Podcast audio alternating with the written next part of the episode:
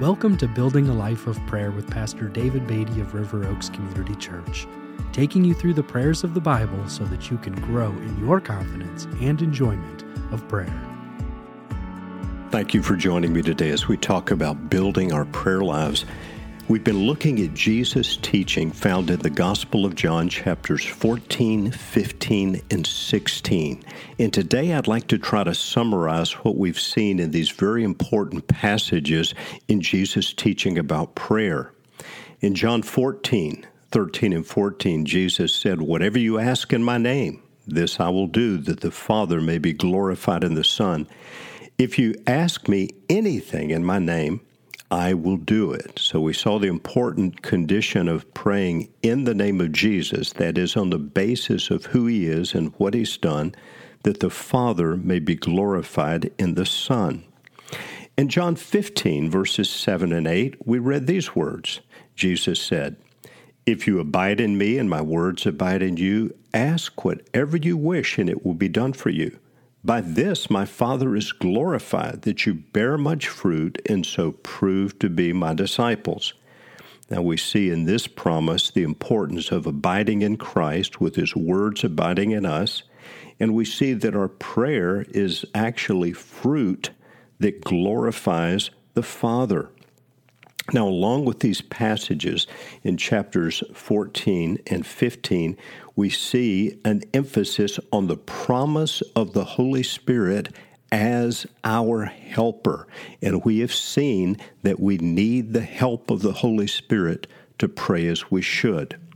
In John 16 and verse 23, we saw another remarkable statement by Christ about uh, prayer and encouragement to trust Him that our prayers will be answered when He said, In that day you will ask nothing of me. Truly, truly, I say to you, whatever you ask of the Father in my name, He will give it to you. And again, in this same chapter, John 16, we see an emphasis on the promise of the Holy Spirit being the one who guides believers into truth who shows us things to come, who glorifies Christ in us by taking the things of Christ and making them known to us.